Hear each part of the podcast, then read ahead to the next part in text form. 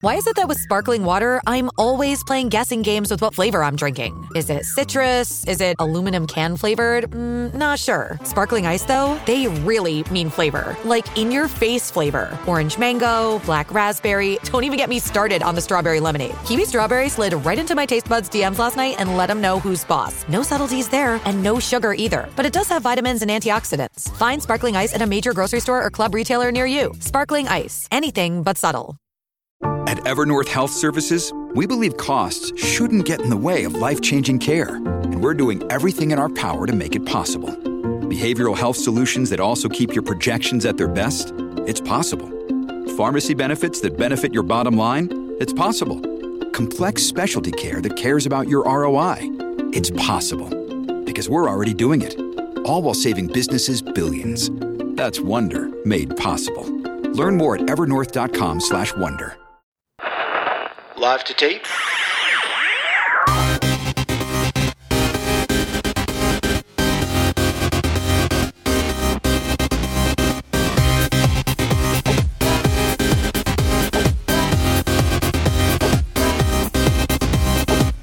Welcome to Millennials, Season 3, Episode 40. I'm Andrew. I'm Elisa. And I'm Laura. How are you ladies doing this week? Doing pretty well. Yeah. I, I think we sound like we're both on the mend from our previous illnesses. Mm, I know I sounded like garbage for like a straight month. So yeah. yeah. Yeah. I still have I still have like fluid in my lungs, it feels like. It's bad. yeah, it's pretty icky. I actually got a little sick too these past few days from somebody who I knew was sick. And I was like, well, I don't care because I want to make out anyway. And then we did. And then I got sick. And then he felt bad. And I was like, well, I knew what I was getting myself into, but I do hate you right now. You know, it's it's funny, Andrew. You could say that a lot of people know what they're getting themselves into. Um, okay. What I'm is that saying. shade about? Yeah. I No, I'm that- I'm just saying we have a story coming a little bit later. Okay. Okay. Well, I've had an interesting week. Uh, let me go in chronological order here. So, I mentioned on the last episode that I was going to Springsteen on Broadway. Somehow I did survive it. I came out um, crying but alive. And my God, was it good! It was. It was in New York. I went with a a gay person who's a Springsteen fan who actually listens to the show. I didn't realize this until he told me when we were going up there. I was God like, damn oh, it. yeah. Okay. I mean, I knew he listened to podcasts in the past. I didn't know he currently listens to Millennial.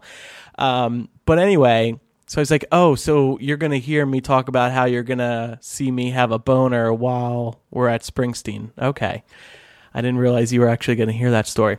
But anyway, so we're sitting, we're sitting in our seats and people we're on the mezzanine level. That's like the upper level. There's the orchestra, which is on the floor, and then the mezzanine is the second level up. We see people a few rows down from us looking down into the orchestra. And and and to me, I, I quickly get the uh, idea that okay, there must be a celebrity down there that they're looking at. I'm thinking, I'm thinking maybe it's Bill and Hillary. They go to theater all the time. We see the photos. Maybe it's a New York local. Uh, maybe it's the mayor. I don't know. It could be a, a whole, whole range of people, but I can't see who it is, and people aren't reporting back. And then suddenly, I start to hear whispers Oprah. It's Oprah. Oprah. And I go, oh my God, it's Oprah. Oprah's down there. And I was like, holy shit, I'm about to see Bruce with Oprah. That is so cool. So then I tweet about it. And then we're leaving. I'm still recovering. I still have a bit of a boner. And we go downstairs to the orchestra's level, and I confirm with my own eyes there she is, Oprah Winfrey, mere feet away from me. And who's with her? Her best friend, Gayle King. And then once again, I hopped on Twitter. Oh my God, Gayle's here too. Oprah and Gail. It was a fantastic night, but don't take my word for it. Let's hear what Oprah had to say. She was on TV the next morning. Oprah. Good morning, Good Jeff, morning. Norah. So glad to Hi. have you here. glad to be back at the table. No, we're glad to have you at the table. Do you want to start with Bruce just to say you were up late because you went to go see Bruce? Well, last night? we were just talking about it. Saw That's Bruce right, yeah. Springsteen last night, and every time I th- think about it, I, am tearing up because it was the most searingly beautiful performance I've ever seen a person give. He was so raw. Stage. It was Yeah. so raw, So personal. pure. You come away feeling more uh, like a human being. Oh, this is a one person show. It- well, yes, it's called Bruce. and, and, and Jeff, he I was doesn't. so pleased that Oprah loved it as much as I did. And what a raving review, right, ladies? Yeah. Yeah. Why can't you ever support me? Why can't you say, Andrew, I'm so happy for you? You and I Oprah am- loved it. Andrew, I'm so happy for you. Like, Hey, Andrew. Hmm. I have a confession to make. What? You mean everything to me. You know, I did bring a sign to the show to remind him of that. I don't think he saw it, but I gave it a good shot. Anyway, and then yesterday, my brother's currently here visiting me, and yesterday we went to so so Trevor Noah, the new Daily Show host. He was in Chicago doing a couple shows, and I think he did the Daily Show from Chicago for a week. And he also brought the Donald J. Trump presidential Twitter library with him and was open this weekend only in Chicago. It's a free exhibit. It was at Union Station in downtown. Oh my God. It was an hour wait, but it was so worth it. They had some of his classic tweets, like the Taco Bowl tweet, the covfefe tweet, um, the Mika tweets, in these gold, thick frames. They had a recreation of the Oval Office with a golden toilet in front of it where you could sit and tweet on the toilet, just like Trump does. They had the eight deleted tweets on display, etched in gold with red roses around them to pay tribute to the deleted tweets.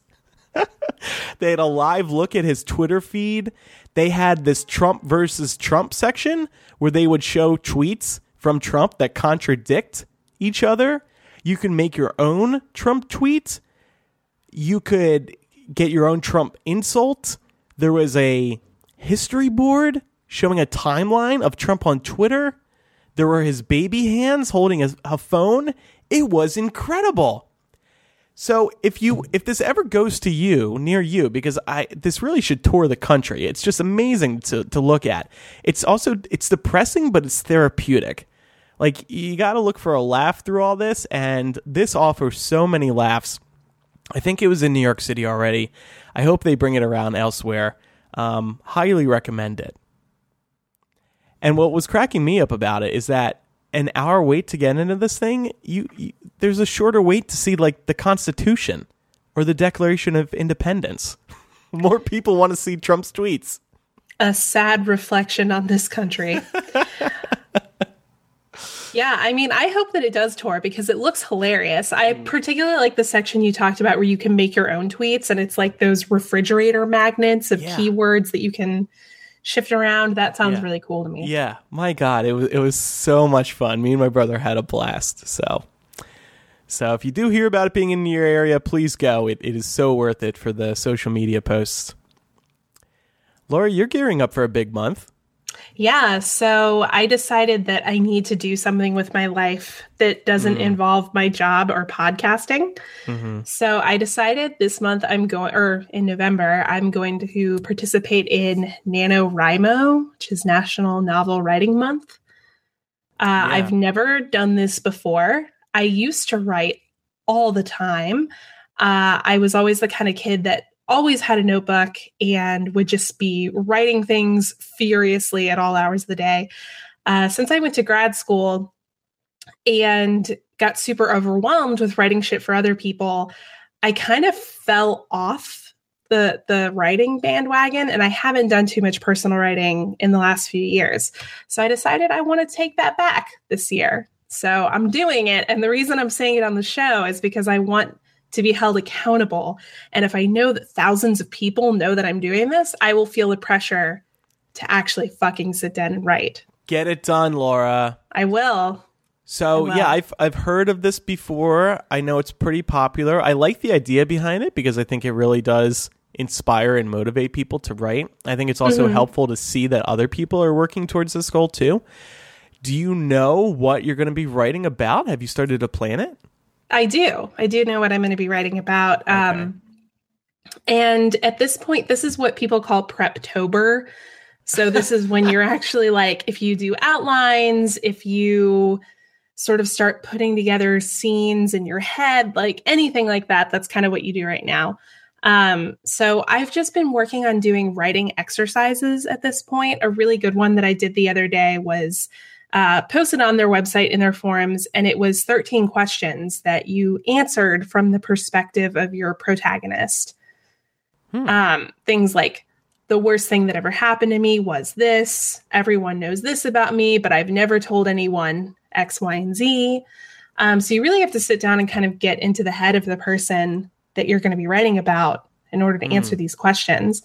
Um, and I've also been doing a couple of exercises that are like 500 word, like quick exercises. Just write whatever comes into your head about a particular scene that you've envisioned in the story or a particular conversation you could envision your character having and just like kind of just write stream of consciousness and don't edit yourself while you're writing just fucking get the words down so that's mainly what i've been working on Yeah. Cool. Well, um, do you think you'll be sharing your work once it's complete? uh i don't know Depends get how back it to me out. on that Yeah. not sure Okay. Well, good luck. thank Wish you, you well. I think it's a fun, fun thing. I didn't, I didn't know you used to write. i used to write all the time dude i actually wrote fun fact i wrote my first book when i was 10 years old What? uh yeah it was called the mass murderer it was a murder mystery wow, you've been fucked up for a while. Yeah, it's true. And it was like 110 pages long, so it was it was more like a novella. It wasn't actually a novel. But um yeah, been writing a very long time and I'm excited to get back to it. Bobby went to the store and, like, I mean, then you. somebody shot him, and it was like really scary. I have a little more faith in my 10-year-old self than that. I do too. Do you still have this book on you? I do. Actually, I don't have it on my person, but it I know my parents have it on a hard drive somewhere. So it's out there. Shafali, who is listening live on Patreon, she says, make a fanfic based on it called The Ass Murderer. given the fact that the plot circled around the protagonist's mother being the one who murdered her boyfriend, I'm not quite sure how that would go. Mm-hmm. Katie, who is also listening live, says she is going to be a part of Nano Remo. How do you? I think it's Rimo, but this is my first year being in it, so I'm I'm a noob. I have no idea. yeah, well, Rimo would make sense because writing. Um, anyway, but she says she's been severely lacking on her Preptober work. So, um, well, good luck to you. To good luck to both of you Thank you. as you prep. Thanks. Well, speaking of things that you can't fucking write, just can't make this shit up. It it came to my attention today that there is a person on the internet who is encouraging owners of vaginas uh, to do something called a yoni cleanse. Uh, basically, what this means is that you should shove a shaved cu- cucumber up your who. Um, I don't even. The whole idea behind this is that a cucumber can cleanse your vagina. Uh, I know. I even read some comments from people who have done this, people who are like, yeah, I put one up there and left it in overnight and I woke up and smelled like a spa. Ew. oh, come on. Yeah. Yeah. First of all, it's a pussy. It's supposed to smell like a fucking pussy. Let's just let's just let's just put that out there. Um secondly, I, I think first we have this clip that we have to play. I'm still like I I read about this for a while and I'm still flabbergasted that it's a thing that happened. So, Andrew, Just do it. See that? All right. Don't that look like the front of a penis? I think it does. She's carving a penis Okay, into a you can make that line as deep as you want. Now, the reason why I actually like to do the carvings of the cucumbers as like as if you know it's really a penis because these little indentions and things like that can just help with the cleanse. That's what I found. Like it just makes it a little bit, you know, easy flow when you're using the cucumber versus just using it straight carved. Okay, and then from that point, the back of it, right? goes up into a nice little up. This is the back of the penis. And it goes like that. See Wow. that? I mean, I get where she's coming from about making it look like a penis. You want it to feel like like something that belongs up there. It carving lines into a cucumber does not a penis make. But it doesn't belong up there.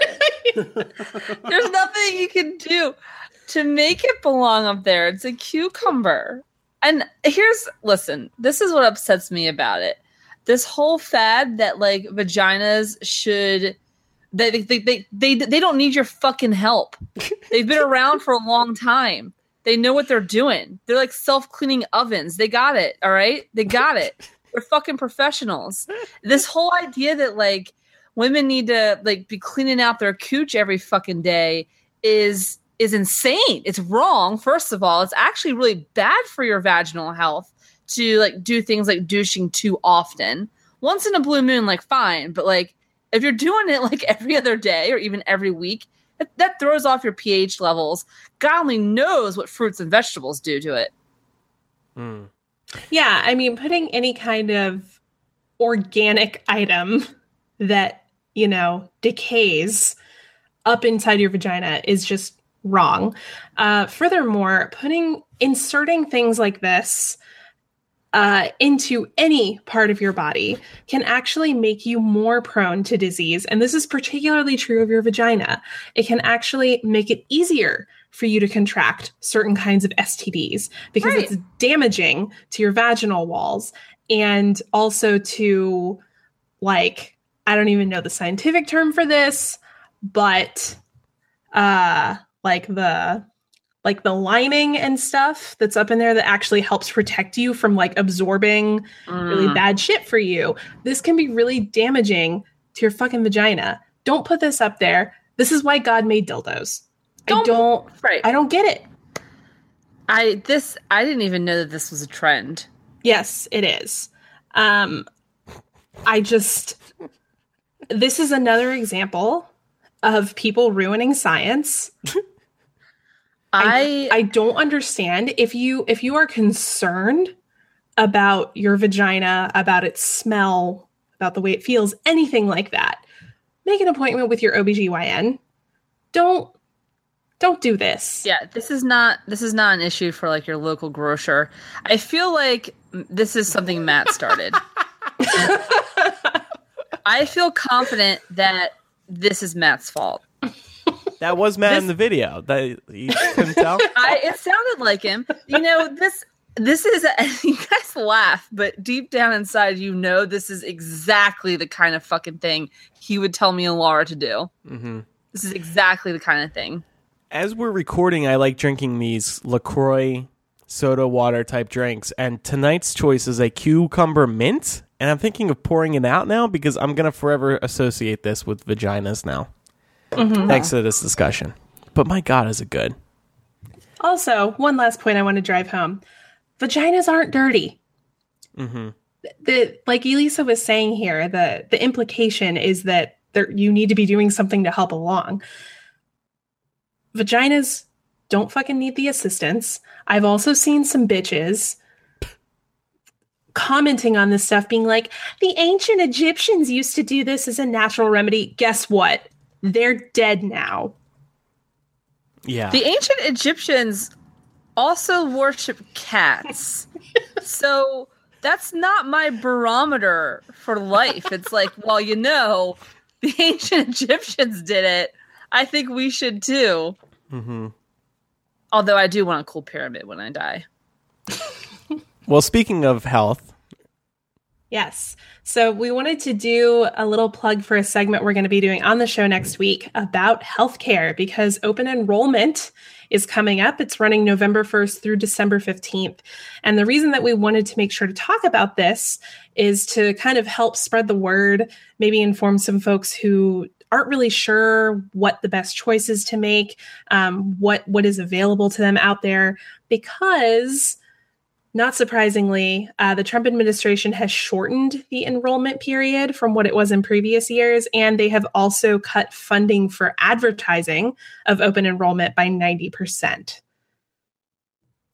That's So, great. When I saw yeah. that, I was like, "That is so Trump to just to Yep. just shoot us, uh, shoot this Obamacare in the foot whenever possible."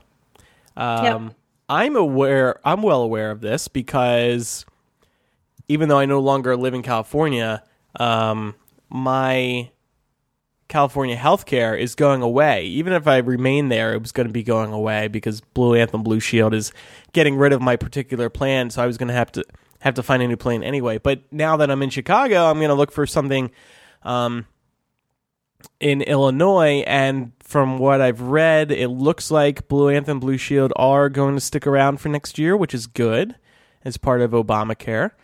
So yeah, I'm looking forward to talking more about this, and I'm ex- I'm I'm like this sounds nerdy, but it's also important. So whatever, like I'm really excited excited for open enrollment to begin because I'm really eager to see what my healthcare plan is going to look like next year because I do rely on it for my mental health and for my dental work. Well, keep an eye out for next week. Uh, I'm really looking forward to having this little discussion. Yeah, yeah, sounds good. Let's have a discussion with one of our listeners. This is going to be a good call because this caller lives in LA where it's a hot, hot week. Hello? Hey, Gigi? Yes. Surprise, bitch, this is Millennial. Oh, hey. How's it going? I'm glad you guys finally called. It's going. Oh, it's hot out. Yes, I wanted to talk to you about that because I saw you were in LA. How hot is it there? It is fucking hot out. I like this is my one day off. I uh, work retail, and so I was like going to spend today outside and like walking around and just you know. I moved to a new part of LA and I wanted to like see it, but I just like walked outside and I'm like, no, I'm going to sit in my apartment today. Yeah, it's over 100 degrees, right? Yeah, I mean, what the fuck? yeah, It's it's really bad. it's almost Halloween. Yeah, and it's like it's usually not this hot this late. Like this No. is worse than normal. Yeah. Or back in my day when I lived in LA, it was like September. That was the latest it would be so hot. Yeah. I was gonna ask, what is like the average ish temperature this time of year normally? I don't know. Um I mean it's still pretty warm. I'd say like I don't know, like 70 or something. So it's like still warm, but it's not it's not like 103. There's a big difference between like 70 something and 103 degrees. Yeah. Yeah, so it's like warm because I grew up in St. Louis, and so it's warm compared to St. Louis, but it's not like hot. Yeah. Well, I remember one year recently, it was really, really hot around Halloween, and I was going to Halloween Horror Nights at Universal, you know, getting the Halloween spirit, but it was hot as fuck, and I have to wear a sweater. I'm like, or sorry, I have to wear like a t-shirt. I'm like, what, what's what's the point? I, I want to wear a sweater. I want to be bundled up for Halloween. Everything's fake. Yeah, and and like you know, in the store I work at, um, it's like a it's a chain, and so there's stores all around the country, and so we keep on getting all these sweaters in, and I'm like, stop sending those sweaters. We're not going to sell any of these. Yeah, yeah, exactly. How do you? How long have you been in LA, and do you like living in the in the city? Um, I've been here four years. Um, I went to UCLA for four years, and um, so I I liked the West Side. Now I'm in downtown LA. Mm-hmm. Um, I like it here too, but it's almost like a different city now. Um, it is. like when I feel like people like in LA kind of like stay in their part of LA and don't go to other parts.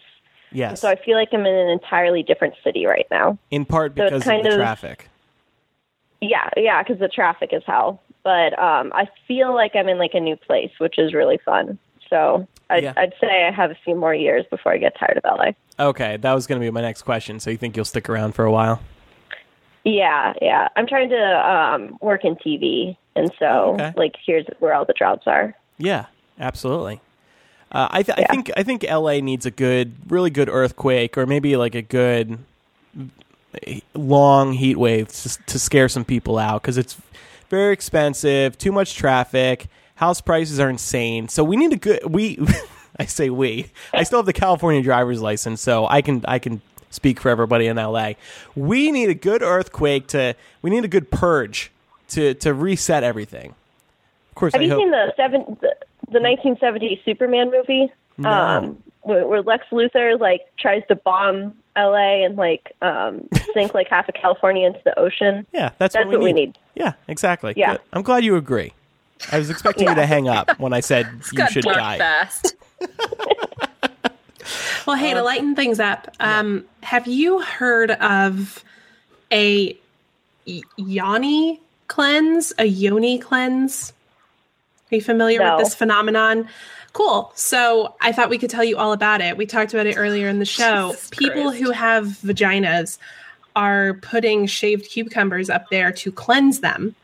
I just wanted to see if you or anyone you know might have experienced this. No.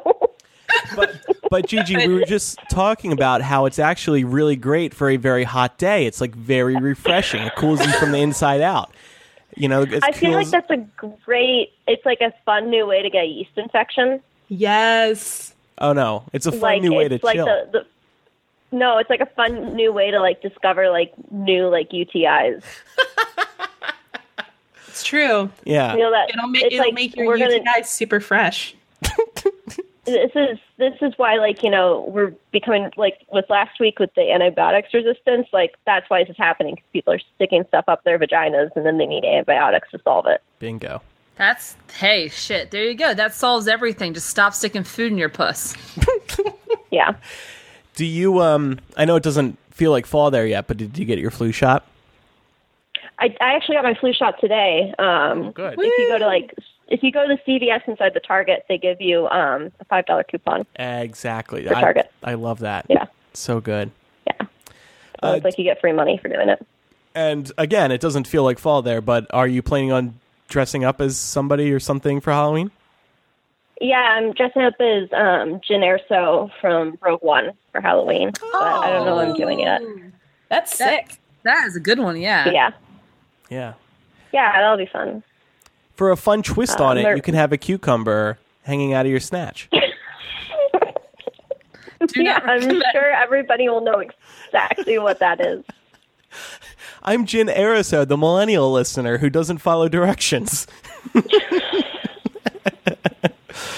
right, Gigi. Well, thank you for your support.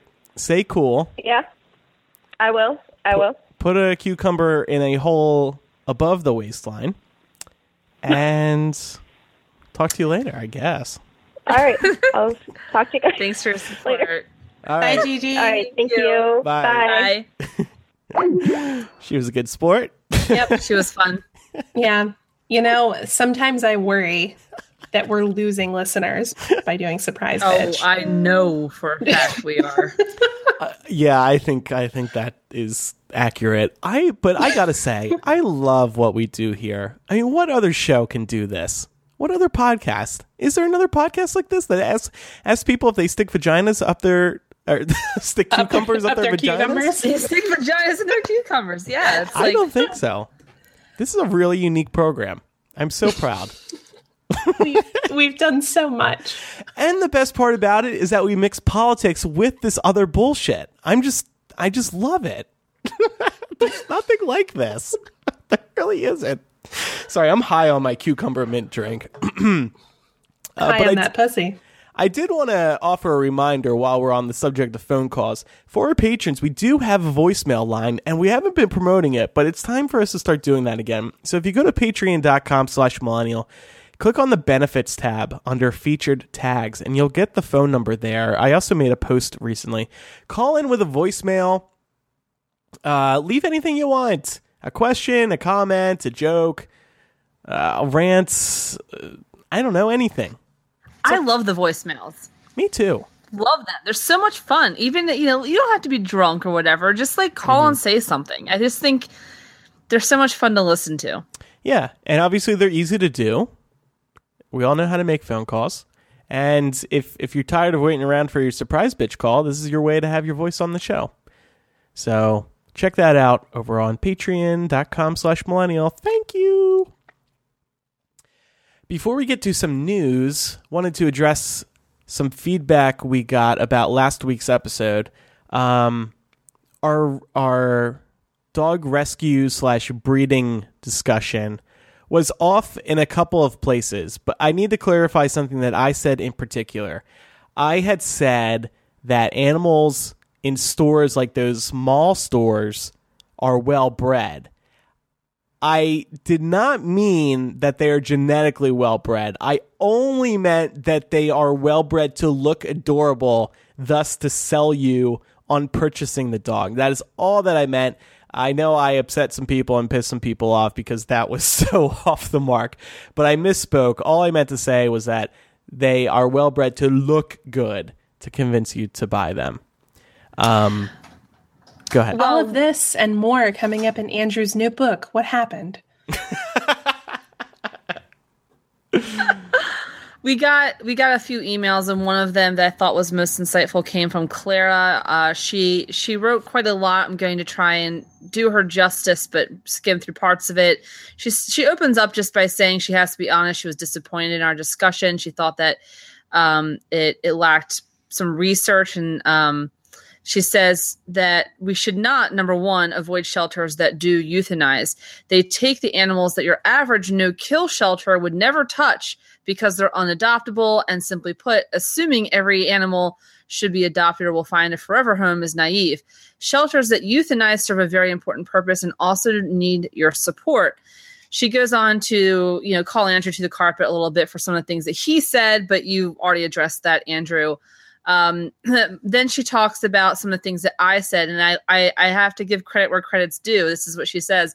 Um, Elisa, you're not completely wrong, but your rant lacked, shall we say, nuance. I have to give her. I have to give that to her. Um, part of that lies in the simple fact you ignored why dogs exist at all. Sure, they started out as scavengers at the edges of towns, um, but dogs but the dogs that most people have in their homes exist because they had a purpose. Border collies can herd sheep more precisely and efficiently than any human can. Belgian shepherds and German shepherds work as police and military dogs because they can do things humans simply can't do, such as detect explosives from yards away or track down uh, a person uh, on the run. In fact, scientists have tried to reproduce canines' ability to smell, but they just have not been able to. There's no machine that can mimic the nose of a dog. And yes, we could stop selecting um, dogs for certain physical and behavioral characteristics, but the resulting dogs would not be able to perform the same kind of service work that we're used to, whether that's police work or herding, uh, seeing eye dogs, things of that nature. Uh, on the matter of breeding, she said um, sometimes we do need specific breeds. Not all breeders are made equal. It's true that some dog breeds are suffering a great deal from the selection of extreme traits and general issues with inbreeding. Most golden retrievers, for example, get cancer and die. Most Dobermans die from genetic heart defects. And don't even get her started, she says, on bulldogs and pugs. But that's why we need to support good, responsible breeders. They give us generally healthy dogs that can hunt, herd, protect, and perform the type of service work that dogs are here for, uh, at least in part. Um, she goes on to give us some really good tips for how to find a responsible breeder. And some of the ones that didn't occur to me, I thought were worth mentioning. Um, someone who always has puppies available is a huge red flag. She says that responsible breeders um, they are responsible because they're trying to help that breed. They're trying to improve dogs' health, and they really care about that breed and about dogs. And so, if that's the case, they're not going to have puppies available all the time because they're not doing it for money. They're not doing it for greed. They're doing it just for the science and because they care. Um, she also says that a good breeder will let you meet both parents. They'll be able to give you the genetic background of both parents. Um, they don't make a living off of breeding. They don't make a living off of breeding. So avoid places where it's clear that this is kind of like their bread and butter. Don't go to those places.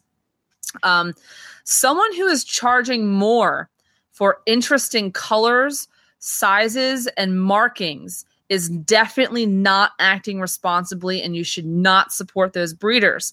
Avoid dogs that are labeled teacup or giant or any variation of that. Those breeders, uh, these are my words, not hers, are fucked up. Um, but that I think, I hope, does justice to most of her points. Um, I thought it was worth mentioning. I still personally find breeding. I, I she's totally right. Dogs have a purpose, um, and that's why we domesticated them. However many millions, thousands, whatever years ago. It at this point in in life, it feels a little weird to me to f- like. I don't know to force animals to fuck, and I know that, and I've and I've been around. My my parents briefly dabbled in, in breeding and I was part of like that community growing up for a while and it was nothing but a terrible experience. Clearly that's anecdotal and not reflective of all breeders as Clara points out. But it it just I think I probably have a negative bias against them for that reason. Um, but she brought up good points. I mean, things like service dogs that never occurred to me. Um, and that's yeah, that's valid. So I thought we should, you know, share that pushback. Yeah, no, that was good. Thank you for all that information, as as well as uh, the other emails we received. People wrote in with some additional insight, so we read it. We're better for it, so thank you. Let's move on to some news now. We are going to talk a little bit about Trump's latest fight.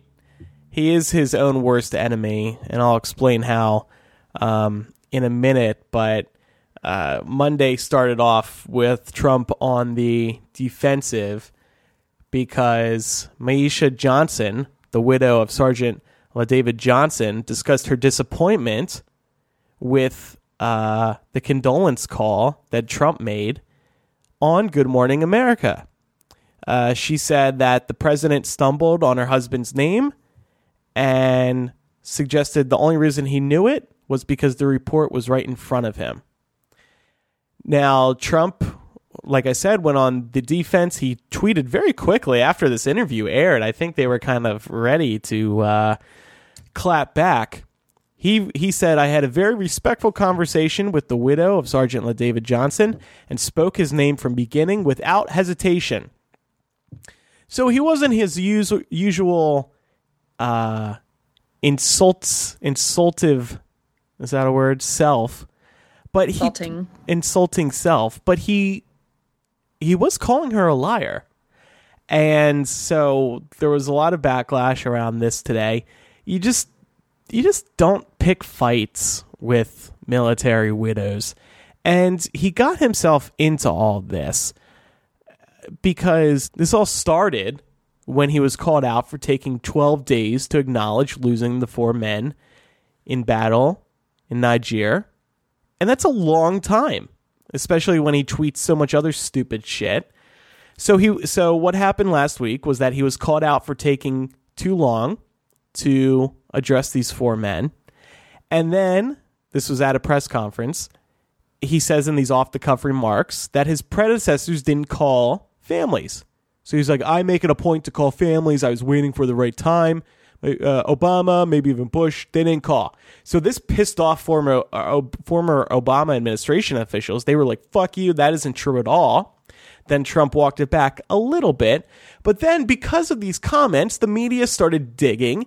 And then they found out, the Washington Post, for example, they interviewed a bunch of people who have lost loved ones. And they found out that Trump isn't actually calling everybody. And then we learn about one of these calls specifically, this one I just cited. And we find out that he had said to the widow that, quote, the soldier knew what he was getting himself into. And that's been the debate this past week. Was this a bad thing to say? Now, you can look at it from one angle. Yes, Trump, maybe Trump didn't mean it in a bad way, in an insensitive way. Maybe he was just saying, he he tends to ramble. Maybe he was just saying, you know, he as somebody who fights in the military, you know that you might be risking your life. But the problem is Trump has a huge credibility issue. We know he lacks empathy. We know he doesn't he isn't very respectful towards soldiers. Let's also remember this past week we found out that he promised a family $25,000 from his own personal bank account back over the summer and he never sent it. He only sent it. A picture of the uh, check just came out today. Just came out in the past hour. I just saw it pop up on Twitter. It was dated October 18th. That was the same day the Washington Post exposed his his his letdown. Um, so we know he lacks empathy, and and his previous comments about McCain, saying he's not a war hero, and he also picked other fights with Gold Star families. So what do you two make about uh, make of all this? I don't. I think it's business as usual in the Trump White House. Um, I also wanted to point out that it's not even just him getting into a feud with the widow and calling her out on Twitter and saying that she mischaracterized the nature of the call. Um, Myeshia's mother in law, who is also a congresswoman from Florida, Frederica Wilson, was there and heard the call and was one of the first people to come out and say, Hey, he actually said that uh, my son knew what he was getting himself into. And Trump fired back on that immediately and called her a liar. And then Myeshia went on the news and was like, "Oh no, that's that's actually what happened." So he's not even just getting into it with the widow; he's getting into it with everyone. Yeah. It's just it's it's this is just another example of how he is his own worst enemy. He gets himself into these situations. He did not have to get himself here. I agree with you, but there's a part of me that wonders whether or not this is actually whether or not this is actually harmful to him. I, I really it's taken me a while to see the forest for the trees, but I, I I the more and more we live with this president, the more I feel like this is not damaging to him. That's actually very helpful to him because I think number one, it um it number one, it it really makes it creates it creates an environment in which he can do whatever he wants policy wise. So if everyone's up in arms over this or whatever the fuck other scandal is happening, he can he can try and push through whatever legislation. He can write whatever executive orders he wants. He can order the agencies, which have enormous power policy wise, to to do whatever he wants, and no one's paying attention to it. No one. I mean, th- take the Environmental Protection Agency. Actually, they just uh, two weeks ago announced that they were going to scale back a rule that protects um, that protects water from various chemicals. Um, it's like millions of Americans get their water from sources that would be impacted by this rule, and um, I can't remember like which chemicals in particular, but there are some pretty big ones. And now these it, is, it will be now easier for corporate polluters to literally dump chemicals into public water. Um, at least easier than it was before. That happened just two weeks ago. Did did does anyone know about that? Is anyone talking about that? No, of course not. You don't see it on CNN. You don't see it anywhere. And yet, it's a huge victory for this administration. I think this helps him. We talk very often about how dumb he is and and yada yada. And maybe it's just dumb luck but i actually think this is helpful. I think that this is how he gets his agenda through. While everyone yeah. else is watching while everyone else is watching you know like the whatever distraction he has it's like he throws up a firework and everyone stares in the sky and goes ooh ah. Meanwhile mm-hmm. back down on the ground actual shit's happening and no one talks about it I think you're right, but we also can't so give him too much credit because he is an idiot. So he might be accidentally doing this, accidentally distracting. But I feel like his cabinet, what's left of it at this point, is sort of letting him do that because they yeah. know. They yeah. know this is beneficial to their agenda. I mean, Elisa, a couple of weeks ago, you and I were losing our minds because of some new rules that were put in place for um, for for federal employees, saying that people who work for the federal government can actually decline services to people if they go Right. against their religious beliefs. And again, that's something else that nobody's talking about because Trump is playing the distraction game. Exactly. Ah, now I feel like a tool bag for going to that Twitter presidential library. I got to keep my eye on the ball. I can't go and get distracted. You know what? Sometimes, like the funny things like that, the satire really helps us decompress so that we can stay Yeah. engaged. I don't think that's terrible. I Okay. think that I I just think that this sort of thing, it's it's heinous. Don't get me wrong. The and and it's, it's below it's below me to argue with a gold star widow, and I'm fucking nobody. So it's definitely below the president True. but and so and so it's there's no question that like this is this is just a uh, embarrassment to uh, upon the nation. But i think that unfortunately as fucked up as it is i can name off the top of my head 10 other things that are 10 times more fucked up and none of them get any coverage. And that that is what bothers me more on a day-to-day basis now than anything else. Yeah. All right. Well, we can talk about this more, but we do have more to discuss today. Yeah. So speaking of of conservatives and liberals and all of this kind of thing, there's a new study um, out of Yale University I thought was really interesting. I actually I can't wait to get your guys' take on this. Um, John Bargh has a new book out called Before You Know It The Unconscious Reasons That We Do What We Do. He's from Yale University and he is sort of known for doing these large scale psychological experiments to see why people act the way they act and specifically why people have the political views that they have. Um, social scientists have long understood that conservative political views can be often, not always, but often fueled by fear. This new study by John Bargh suggests that making those people feel safe can actually make them change their political views, particularly on social issues. Um, so, how he did this experiment was they told a group of participants to imagine that they had been granted some incredible superpowers that made them um, like bulletproof, that they were basically invincible, um, like a Superman type of hero. Um, and they put them in this like sort of state where they had to like really get into it, right? It was like some serious role playing going on. Um, then they asked them how they felt about various social issues. So they the researchers asked particip- participants to weigh in on political statements, including statements like, "Would you be reluctant to make any large scale changes to the social order, i.e., you know, gay marriage, um, or you know, is it okay if certain groups have more of a chance in life than others, i.e., immigration?"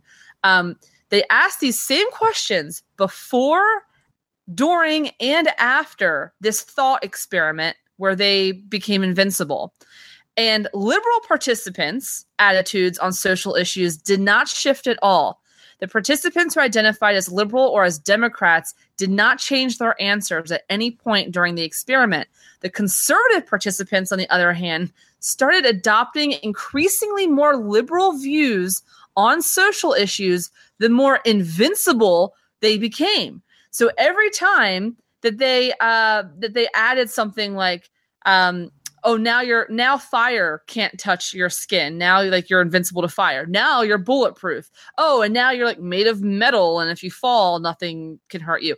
Every time they added a new caveat that made them more powerful and safe, physically safe, they became more liberal and more open to to things like gay marriage and and um, open borders. So this I just found this fascinating.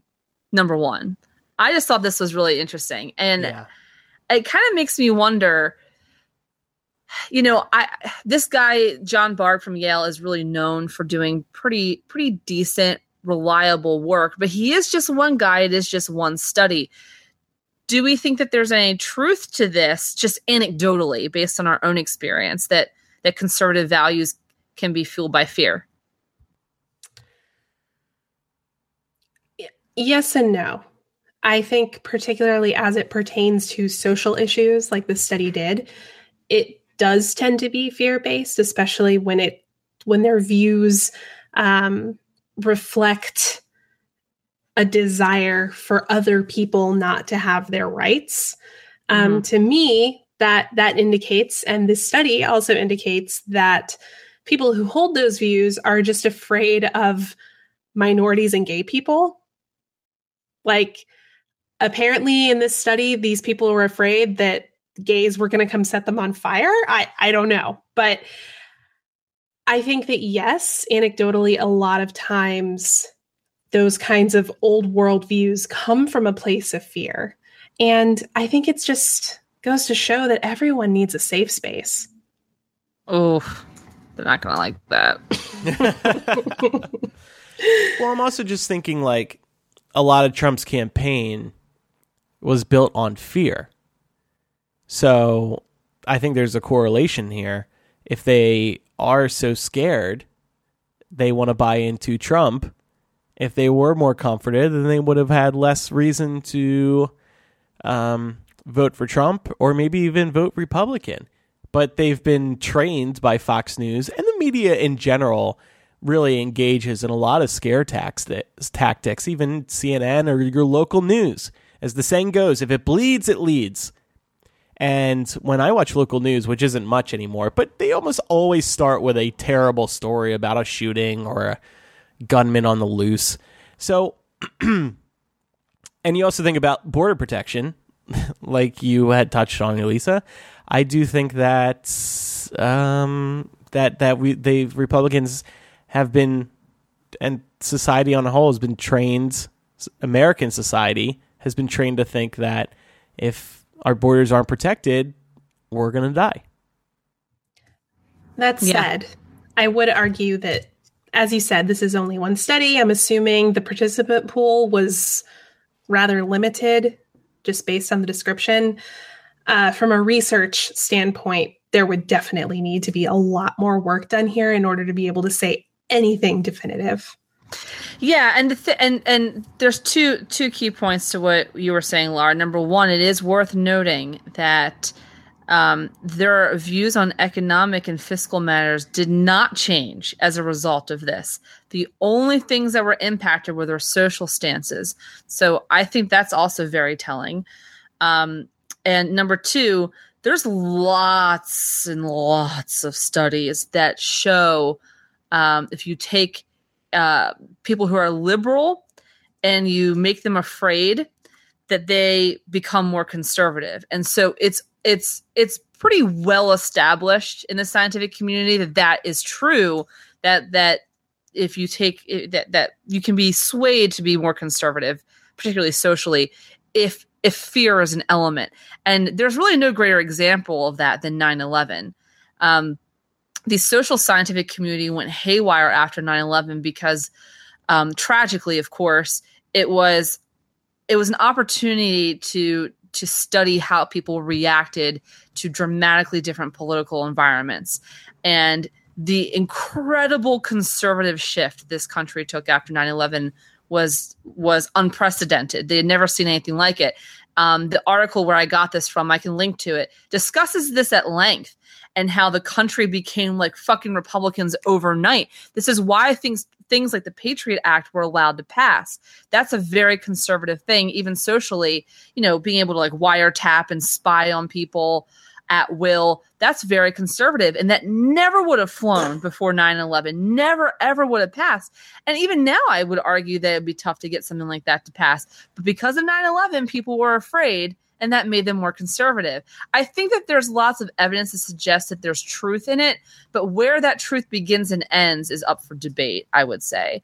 Um, like I it obviously doesn't apply to economics, but I was curious if you guys have ever had like this made me wonder, you know, like how have our views been shaped over our lifetimes and like have you ever had a socially conservative view ever in your life?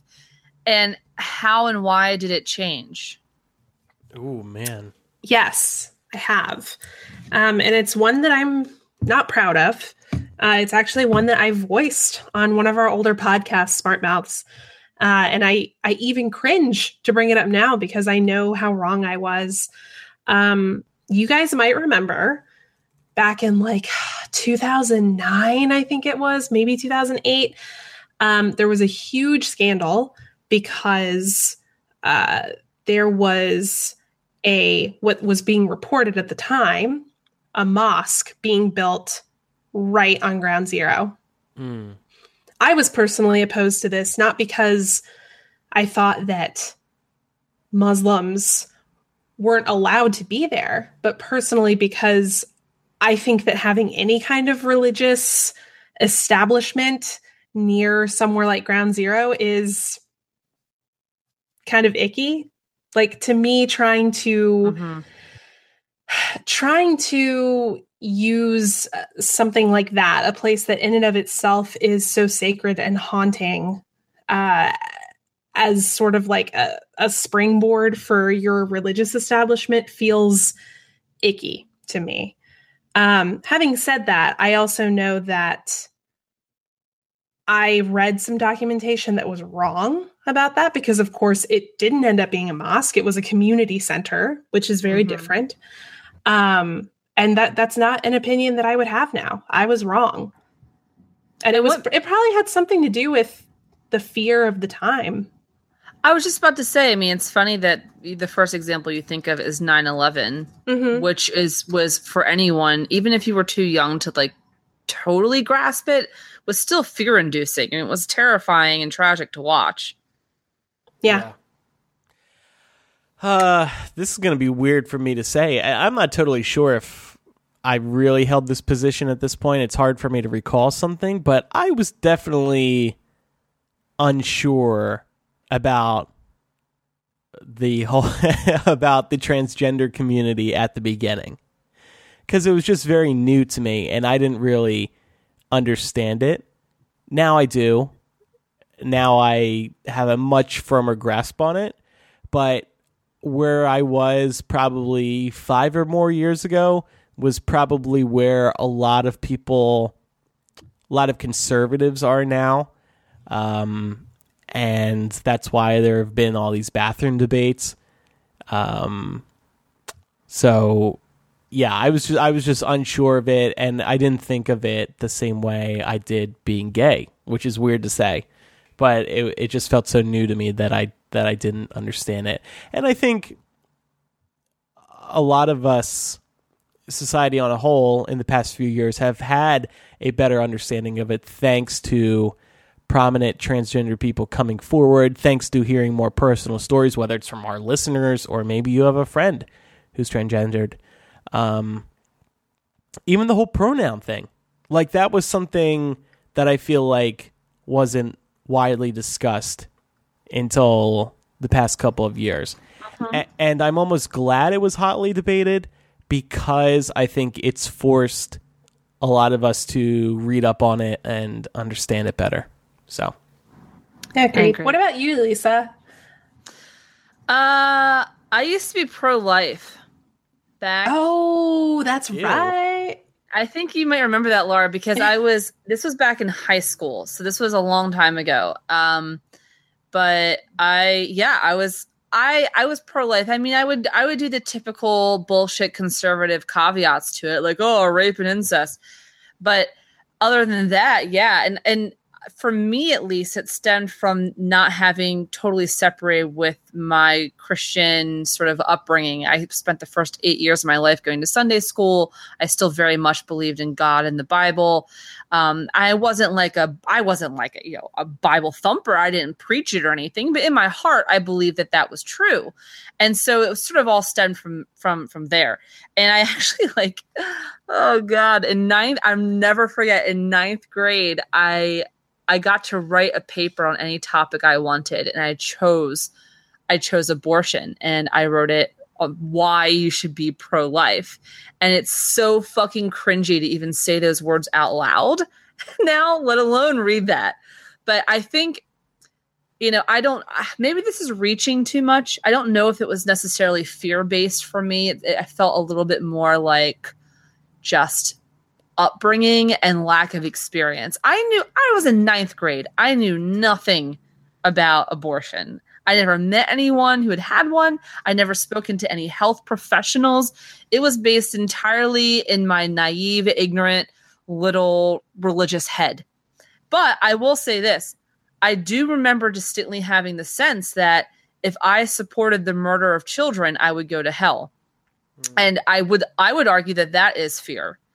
And that uh, yeah. and that yeah, and that that that that there was an element of it that probably was a little fear induced because I remember I remember being concerned about that. That like, oh God, you know, what is what what, what is God gonna think? Like when I'm being judged, like is is this going to keep me out?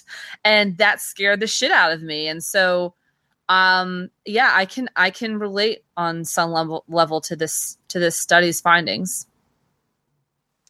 Okay, that, Very interesting. That's a, that's a good question. I don't I don't like Mhm. looking inward like this, so that that rocks me a little bit. No, I'm thinking back on things that I used to say and think, and not even things that were necessarily like straight up conservative values, but uh, it's cringeworthy. And it's particularly cringeworthy knowing that a lot of it is recorded. yeah. Yeah. You know, guys, uh, dogs in in mall puppy shops are well bred. Take it back now. Take it back. nope, I'm going to cut that clip out and just play it nonstop throughout our Christmas special. They are bred to perfection. Perfect dogs. Anyway, um, let's go behind the headlines. What are what, what's the media hiding from us this week?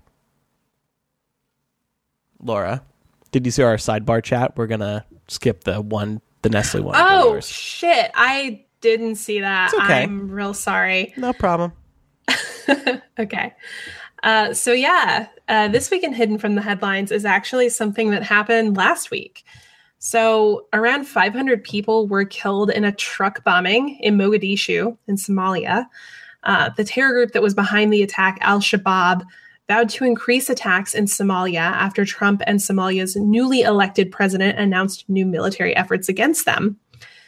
So, in terms of our increased military efforts, the US has increased drone strikes against Somalia this year. Uh, but as of this point, we have 500 some odd people dead, hundreds more injured. I was unable to find any reports of the United States providing any kind of humanitarian aid. Now, I recognize that that might not be true. It's possible that we may be doing something and that that's also super hidden from the headlines.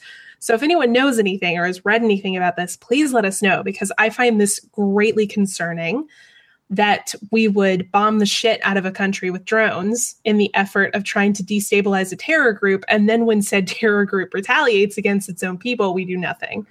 That is incredibly troubling to me. Mm. But what I really wanted to talk about is that this is exactly the kind of attack that should resonate with Americans. The idea of, quote, is Islamic extremists blowing up a crowded public street. Why didn't this get more coverage? This, I mean, it was trending for like two seconds last week and then it immediately went away. There was no Facebook outrage. There was no I am Somalia cover photo filters, none of that. because of where it happened. I mean, unfortunately, that is probably the truth. I think because it's half half the people don't even fucking know where where this is on a map, and and even if you do, it just feels so much further away. And you know, they're not white Europeans, so I I I, I know that's crass and maybe I don't know but I, I, I think that's true. I think I think if this happened in in Paris or um, fuck even like Tokyo, I think that I think we would have seen all of those things you're talking about, Laura. I Well, agree with you. Uh, I think in Tokyo, people Americans go to Tokyo, so that would that would Right. get attention, Exactly. but not Somalia. Right. Um, so yeah, it's it's it's hidden from the headlines because most people don't care. They don't know where it is. It's like a distant land. It may be. It may as well be on another world. Like who cares? That's what most people think. Well, I guess my thing is, I don't think that most people have been given an opportunity to think about it because it's not been reported. Mm. Yeah. And what I find so striking about this and why I don't understand why it's not being reported is because I disagree with this reasoning for reporting it, but given the increase in the amount of public attacks that we are experiencing in this country, I would think that something like this would be highly reportable. The idea of Islamic extremists blowing up a street, killing hundreds of people, this is something that the average American is fucking afraid of. Yeah. So I I don't understand why we're not hearing more about it. Um, I feel like the American public would at least care about it from the perspective of like, oh, I'm afraid of that happening to me too. Yeah. And even though I don't think that's a good enough reason to be reporting it, I would rather it be getting reported at all. I do. I wonder maybe if that has something to do with the fact that there's been a lot of like international news happening lately, like the whole Niger um, attack, and uh, there's there uh, people are still thankfully um, talking about Puerto Rico. I wonder if there's just a lot of international news right now, and and like we just don't have like the mental bandwidth to deal with something uh, this in the weeds on top of it. I think it should also be clarify maybe the media like let's pretend okay how can we make the media make the viewers care about this maybe it could have been presented as as hey this is the worst killing um this is the worst killing um, worst attack since blank like how does this stack up in terms of um terrorist attacks in the world because it has to be one of the biggest ones so maybe people would care if we found out that oh my gosh, this was one of the biggest. It's like it's like how we unfortunately have to compare mass shootings these days. The Vegas one was the worst ever in America. the last worst one ever was last fucking year. So I maybe it should be framed that way to get people to care about it. Yeah, or I mean, just like reporting it at all Yeah. would be good. And it seems like I did want to clarify, just like looking back at many of the articles, I'm seeing a really big range in the number of deaths that are being reported. I'm seeing it range anywhere from 275 to 400 at the moment. Okay. Um, this one article that we were referring to said 500 casualties. It looks like at least one to 200 of those are people who were critically injured. Okay. All right. It's pretty bad. I, I want to take this is this is not tangentially related, but I do want to take a moment to, go back to something we talked about. God, probably a year ago, and that's drones. Um, I. I, I hate to say it, but I'm gonna say it, not to YouTube, but in general. I fucking told you so. I remember having a conversation about drones because Obama was being accused of using them um, and he really loosened up. He he signed like executive orders that made it okay for him to use drones and not get necessarily like approval to do so. And we had this whole conversation about it. And I remember saying, and I'm sorry, but it's fucking true, that if the problem with allowing Obama to do it is that Obama won't always be there. And we have to stop judging presidents based off of just their individual administration and whether or not we trust them as a person. Um, we have to start judging administrations based off of the precedents that they set. Because someday, whether it's the next guy or whether it's, you know, 20 people from now, someday there will be a person in that position who you don't trust and and who you don't want to have those powers. And so when you open the floodgates for one, you better be fucking prepared for all of them to have that power. And I this is what I was worried about with with drones. Obama using drones, he was such a measured man. I personally was a big Obama fan. So I, it it I wasn't a big fan of him. I was not a fan of him using drones, but if I was going to trust somebody to know when to strike and when to hold back, it would be Obama. Um, but I don't trust Trump. I don't Hmm. trust Trump to like fucking send a tweet right, let alone have No, the authority and the power to use drones on a wider scale. And yet, that's what Obama did. Obama set the precedent for Trump and for everyone after Trump to be able to do that. We've got to start judging presidents based on the precedents they set and stop thinking to ourselves, oh, well, I like this guy and it makes sense why he's doing it for this case, so I'll roll with it. No, that's not good enough. Yeah. Yeah, I Great agree with you. Um, and, and that's something that I can look back and say that I was probably wrong.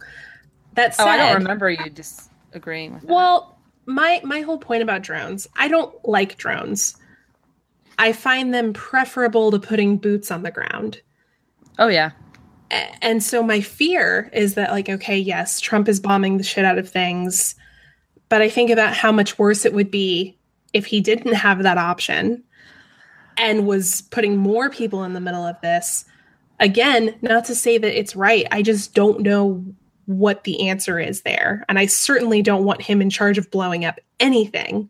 But you're right. I trusted Obama, which is why I didn't feel like it was a super pressing issue when we discussed it at the time. But it clearly was. We had no idea what we were getting ourselves into.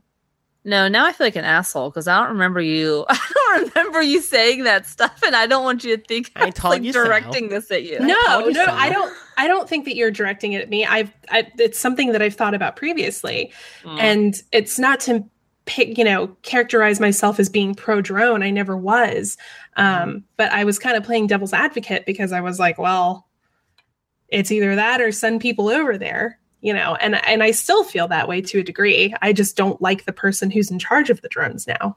Right. Right. Well, let's end the show on a bit of a lighter note. I have two recommendations, and I'll start with this question. Laura, I believe previously, uh, maybe it was on Landy. Uh, I think you said you're going to con- go to iPhone 10. Is that still the case? Because Yep. Pre-orders start this Friday. Are you setting your alarm at, for 3 a.m. Eastern on Friday? Hell yeah. Oh man, what is? Why can't? Uh, why the middle of the night? Because it comes at twelve o'clock Pacific. What? What? uh, What?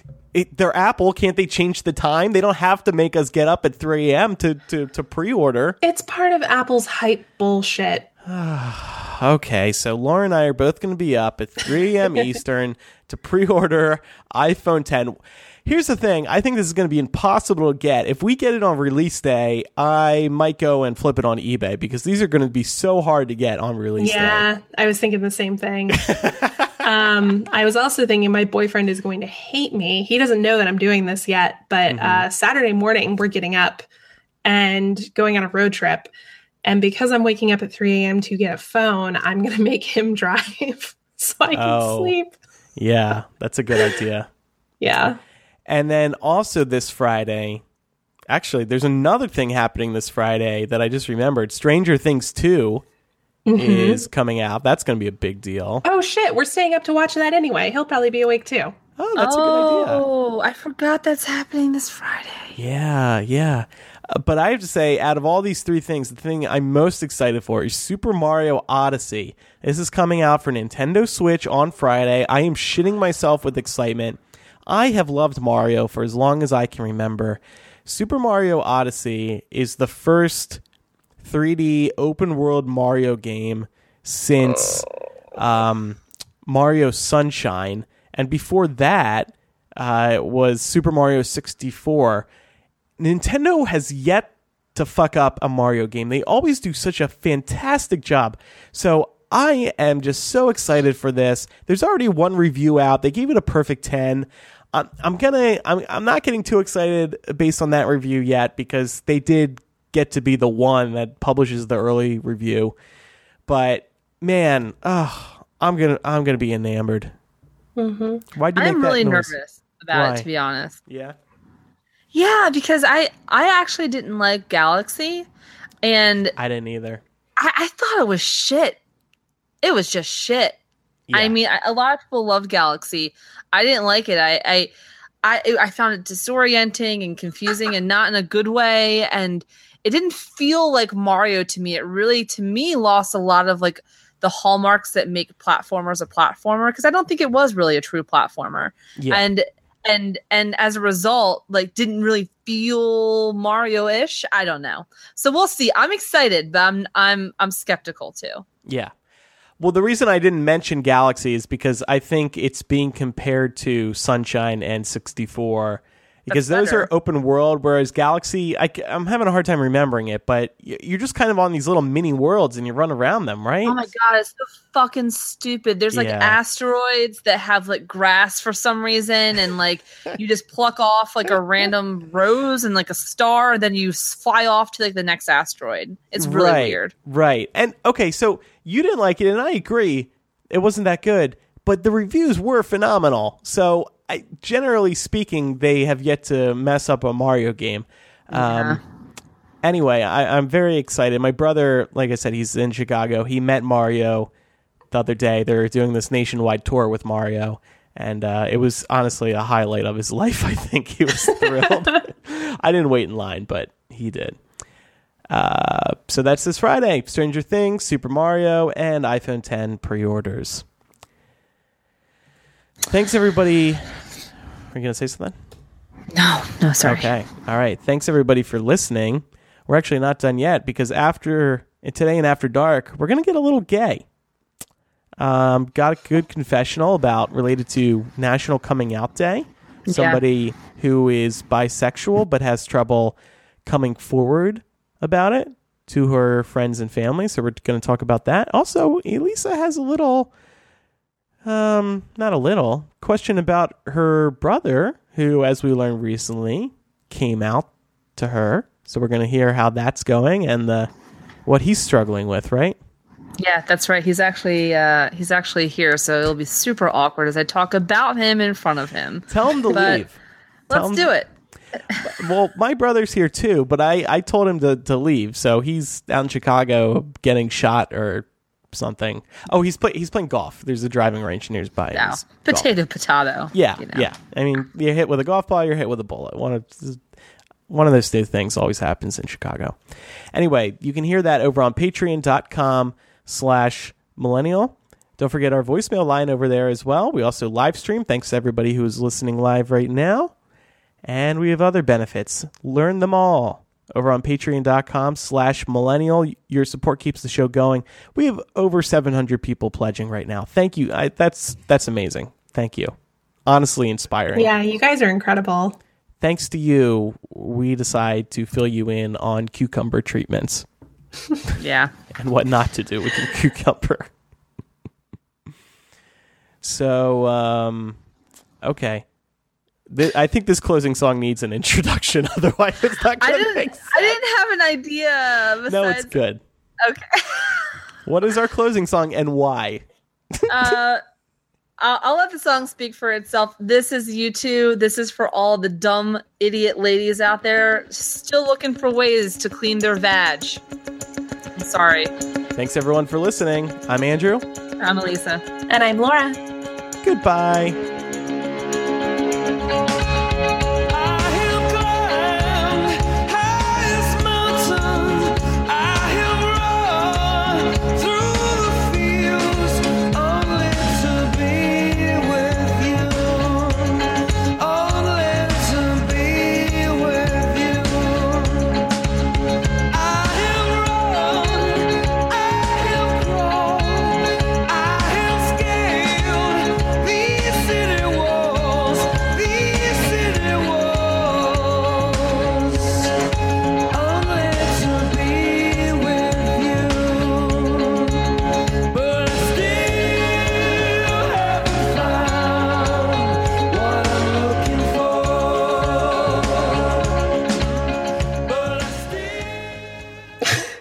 Actually um, was looking for a cucumber song on Spotify, and All I could think as I was listening to that was ways of rewriting the lyrics. yeah, Like, I have shaved these cucumber peels. I have shaved these cucumber peels. I made it look like a cock. with you. If your if your person forces you to put a cucumber up there, it's time to break up. Yeah. And on that note, let's start after dark.